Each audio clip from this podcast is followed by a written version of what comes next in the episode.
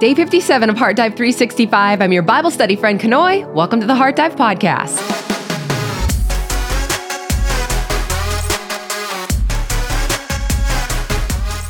Well, final preparations are being made before the Israelites set out of the camp with each of the 12 tribes bringing their gifts and offerings. Now, this is only one chapter that we're covering today, but one of the longest chapters in the Bible. So, still plenty of good stuff within this one chapter. We're reading from the ESV by Crossway Translation today. And before we get into it, I just want to make one little announcement. Heads up, if you are quick to the punch, as soon as my video uploads to YouTube and you're like, let's go, and you hear that there's no sound. Typically, it takes a little bit of time for the sound to catch up to the video. So it's nothing that I have done. And same thing for the closed captioning. You may have to wait just a little bit before the audio and the CC are both uploaded along with the video. So I just want to let you know that it's not anything that I'm doing on my side with the settings or anything like that. There were a lot of people like, no sound, no sound, no sound. And so just wanted to let you guys know. I'm excited that you are excited to jump into the word as soon as it hits. But if you want to be able to hear it, you might need to wait just a couple of minutes and refresh once again, and the sound will be there for you. One more announcement if you purchase the March bundle and you're saying, hey, there's nothing inside the bundle, well, it's because we haven't yet hit the month of March and there are no heart checks to upload. Everything is uploaded on the daily. I'm studying in real time, I'm typing in real time, I'm creating heart checks in real time, and I'm uploading it all. And then Holly has to then go and turn around and send it all out and upload it to the website. So please have patience with us until we're at a capacity to run a big, well oiled machine. It's just the two of us doing these jobs on our own. So thank you so much for your patience and kindness and understanding and what we're doing here behind the scenes.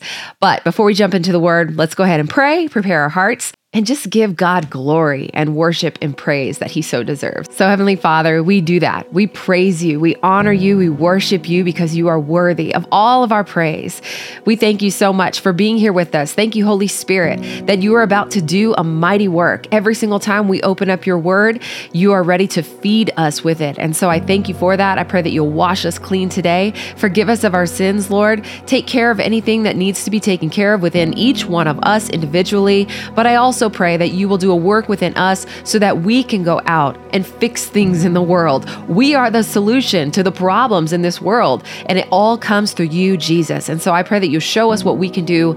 Each person, Lord, every single one of us that has a gift, has an offering that we can bring that is of value, no matter how big or small. So I pray that you will instill within us hearts of generosity today, not just to take, but also to give out. We love you so much. Thank you for this time that we get to spend with our friends and our family. I pray that you bless them abundantly today in Jesus' name. Amen.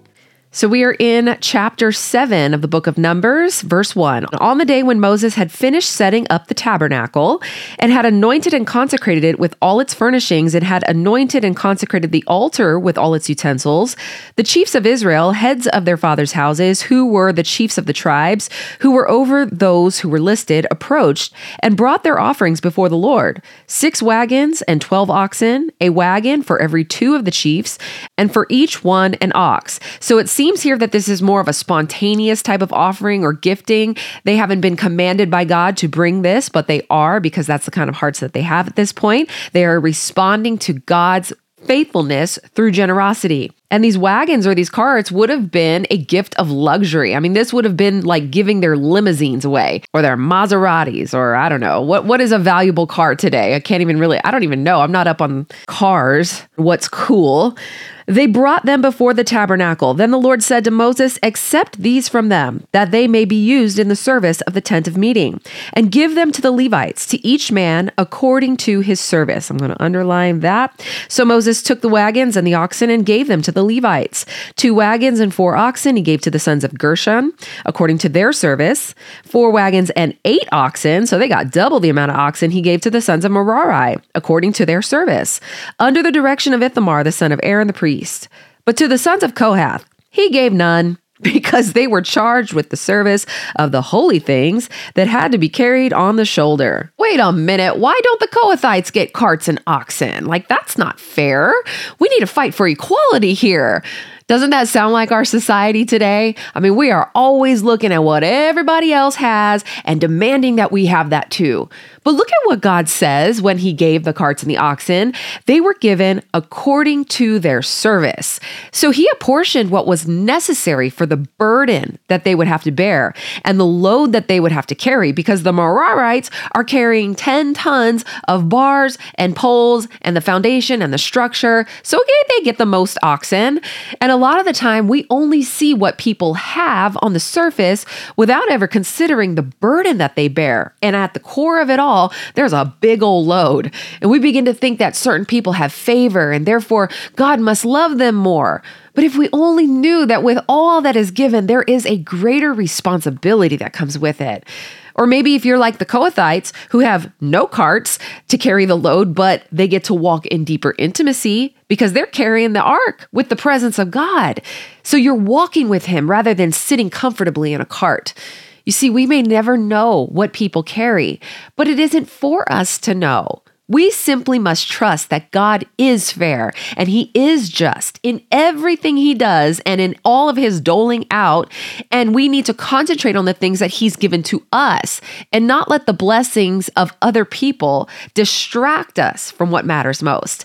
Because in the end, we won't be rolling up to the Bema seat of Christ with our oxen and carts in tow. We will all be standing on equal footing before Him with our hearts exposed. And it is there where we will receive the real reward that will last for eternity. Try say real reward, real reward five times. so, heart check. What are you focused on? Are you focused on your blessings or everyone else's? Verse 10 And the chiefs offered offerings for the dedication of the altar on the day it was anointed. This day having been spoken about in Leviticus chapter 8.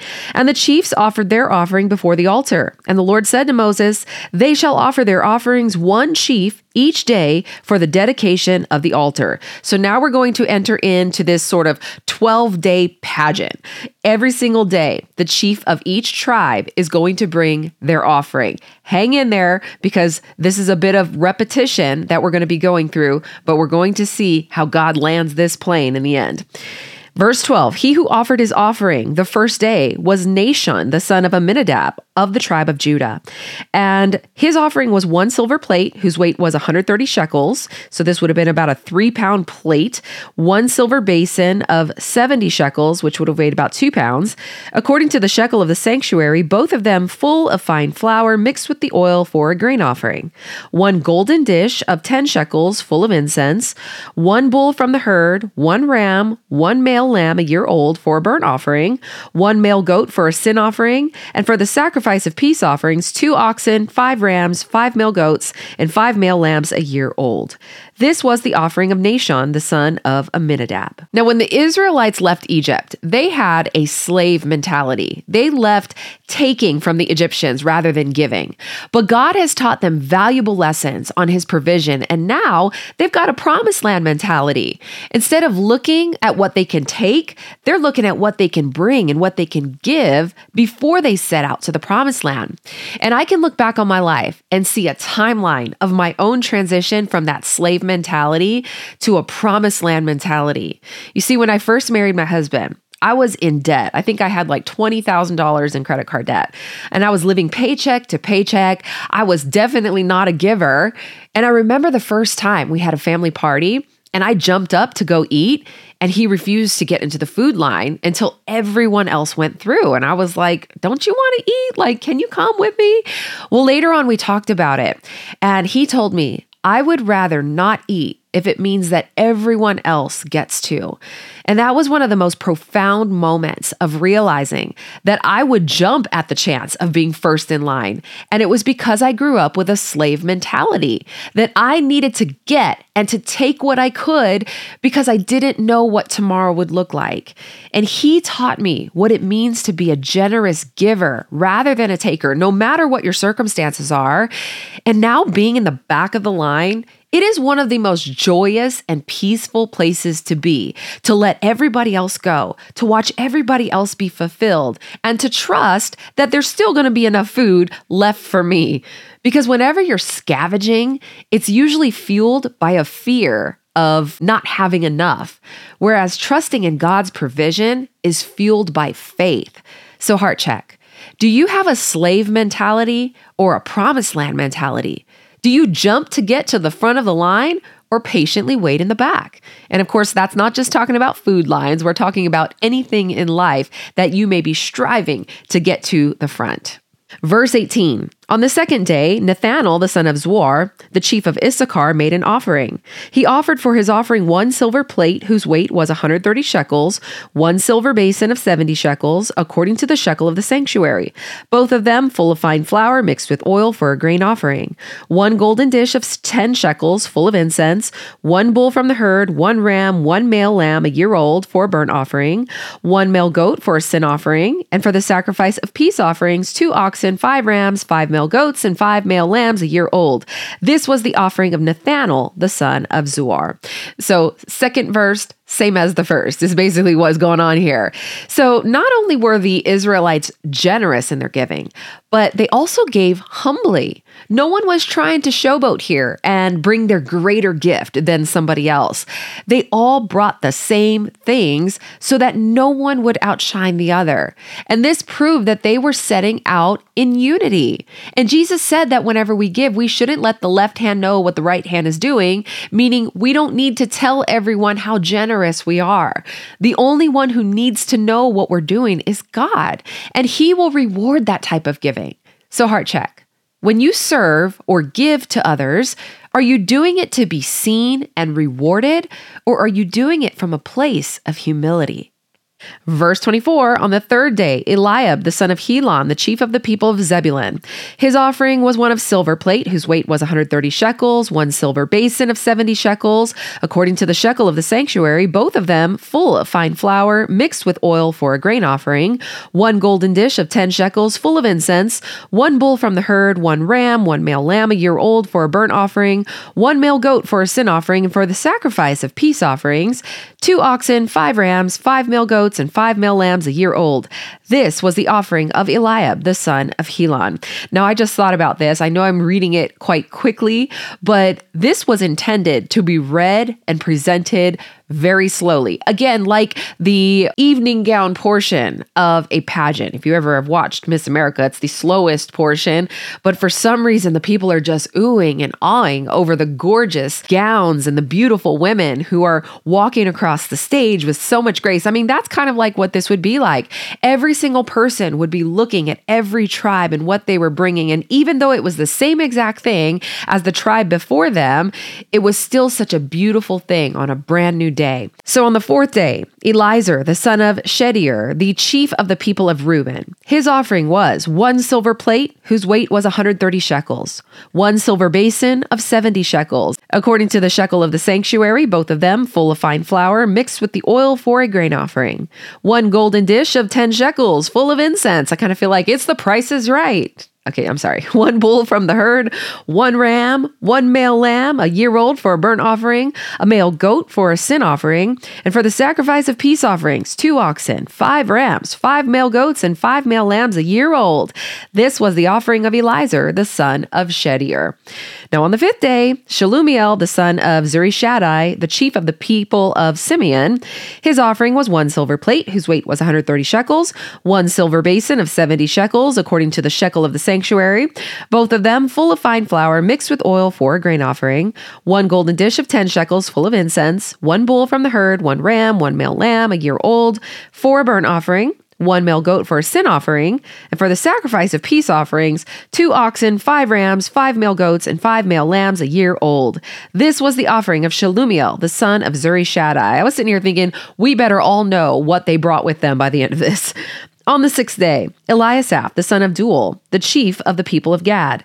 His offering was one silver plate, whose weight was 130 shekels, one silver basin, 70 shekels, according to the shekel of the sanctuary, both of them full of fine flour, mixed with oil for a grain offering, one golden dish of 10 shekels, full of incense, one bull from the herd, one ram, one male lamb a year old for a burnt offering, one male goat for a sin offering, and for the sacrifice of peace offerings, two oxen, five rams, five male goats, and five male lambs a year old. This was the offering of Eliasaph, the son of Deuel.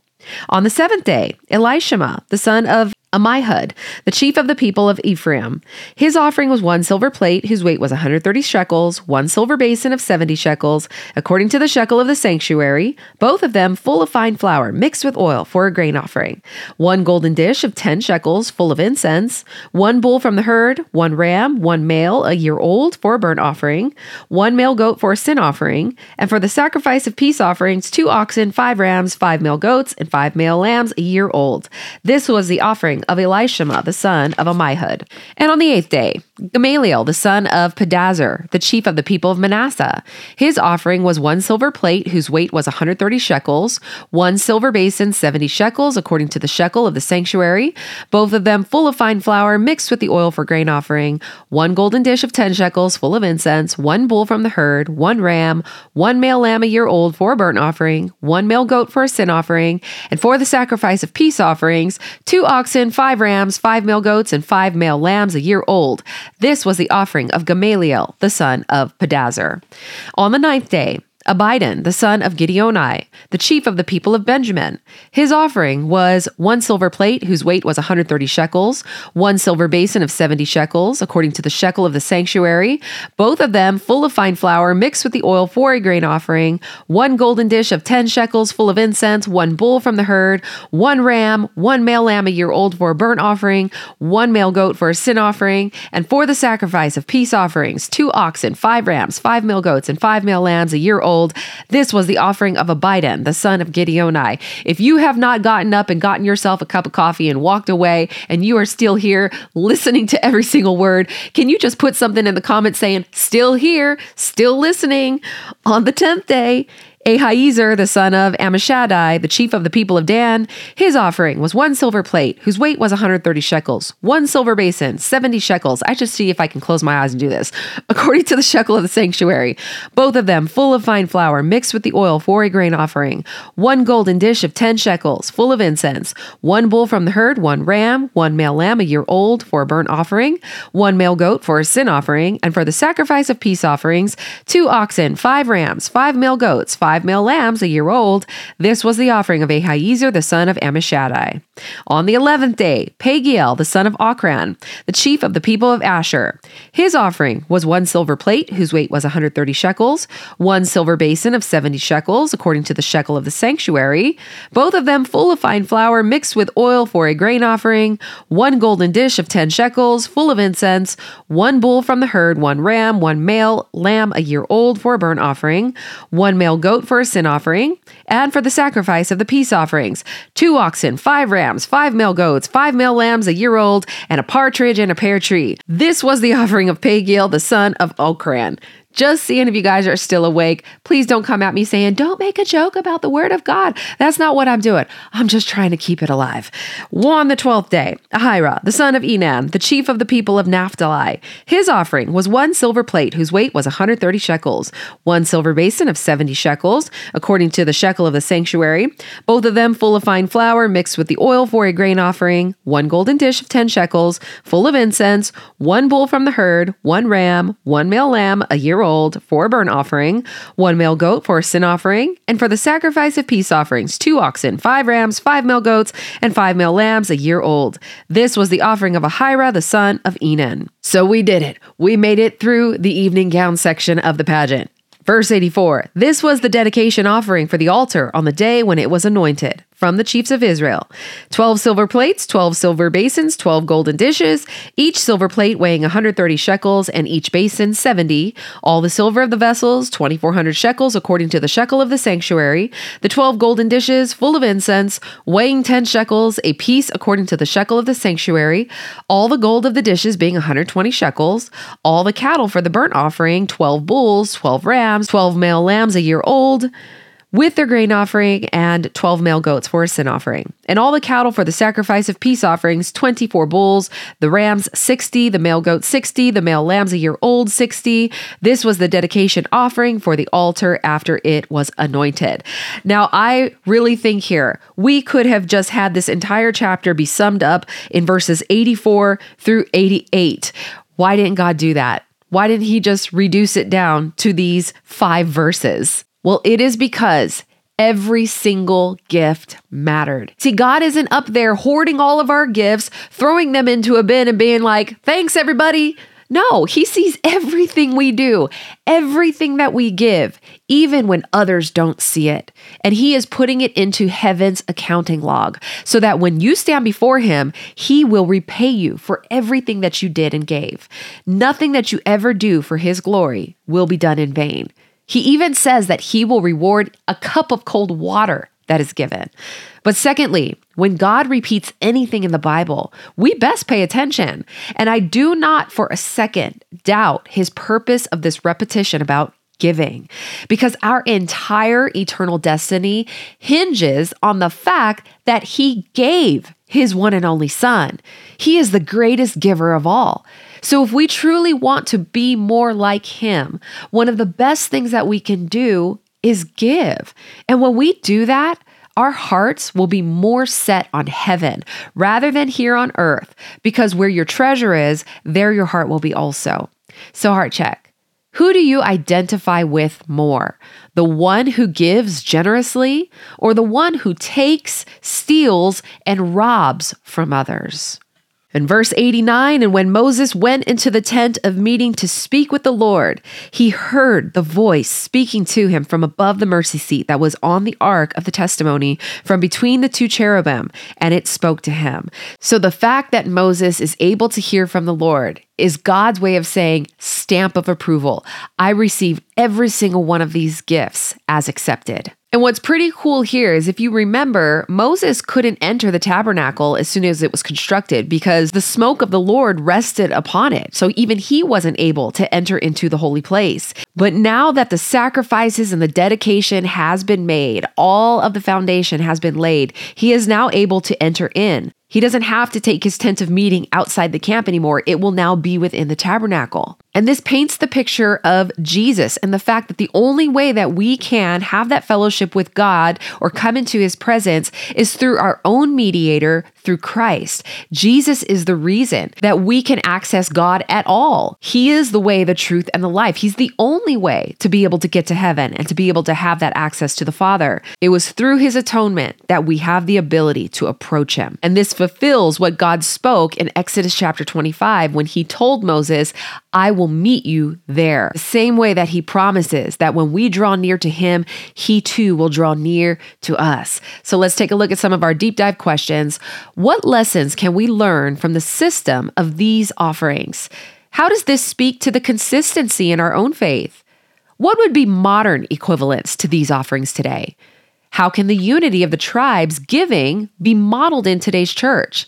And how does Moses' approach to God speak to our approach in prayer? So, Heavenly Father, we thank you so much for modeling what generous giving looks like. Thank you most of all for the gift of Jesus, which gave us not only eternal life, but the ability to come freely into your presence. I pray that we understand that while you welcome us with open arms, that there is still a way in which we are to come. And the only way is through Jesus. It's only because of that atonement that was made that we can enter in. So thank you, Jesus. We are grateful that you are our mediator, who we always have access to. And I thank you for the faith and the dedication that the Israelites so vividly displayed here. I pray that we will have the same kind of generosity and faithfulness whenever we give to others. Help us to break free from the slave mentality where we are quick to grab and slow to share. I pray that we will instead have a promised land mentality, knowing and fully trusting that you will provide for our every need. And whenever we give, we know that it is not being done in vain. And when we give with a generous and a cheerful heart, we know that it is not lost on you. You see every single move we make, every ounce of energy and time and talent that we pour forth, and it is not being wasted. So help us to focus on eternity today, allowing our treasures to be stored up in heaven so that our hearts will follow suit. We want to be a people who are focused heavenward and not only on what surrounds us. This is all temporary here, but with you, all things are measured against eternity. And I pray that when we do give or serve, it is always done with a humble heart, not seeking to be seen or acknowledged by anyone other than you. So thank you, Lord, for the Levites who so faithfully served, carrying their burdens and their loads according to the instructions that you gave. I pray that we will be like that. May we not focus on what the person next to us is doing or what they have, because that is the quickest way to trip ourselves up. So help us to be grateful for the blessings that you have given to us according to our service. I pray that when we do see the blessings of others that we will be able to celebrate that and appreciate the heavy load that they likely carry with it. You are a fair and a just God, and we trust in that today. So I thank you, Holy Spirit, that we can hear your voice that speaks from the mercy seat within our own hearts. We're so grateful for it. We love you so much. In Jesus' name, amen. Heaven and salvation is a divine gift that is given to us by grace. None of us deserve it. In fact, the Bible says that the wages of sin is death, and every single one of us have fallen short. And then we desperately need someone to pay that price. And Jesus did it. He didn't do it because we are righteous on our own merit. He did it because He loves us and He wants to spend eternity with us. But it won't happen if we don't receive Him before we leave this earth as Lord and Savior. Hell is a very real thing, and there is no second chance after we take our last breath here. So I want to be able to give someone the opportunity today who is saying, I'm ready. I've never given my life to Christ. I don't know where I'm going to end up after I die, but I don't want to live another day without knowing beyond a shadow of a doubt where I am going to end up. I see now that this is real and I want to believe. So if that is you, we're going to say a prayer. And I'm going to put the words on the screen so that you can say them audibly with your mouth because the Bible says that when you believe and confess with your mouth that Jesus is Lord and that he died and rose again, then you will be saved. So we're going to say this prayer together. Believe it in your heart, speak it with your mouth, and know that this is indeed the day of your salvation. Dear Heavenly Father, Thank you for Jesus. Jesus, thank you for dying for me. I believe that you came, you died, and you rose again. I confess my sins to you today, and I turn from them, and I now live my life for you. I know that I am forgiven of all my sins, so I receive you now as Lord and Savior, and I belong to you, Jesus. I pray these things in Jesus' name. Amen.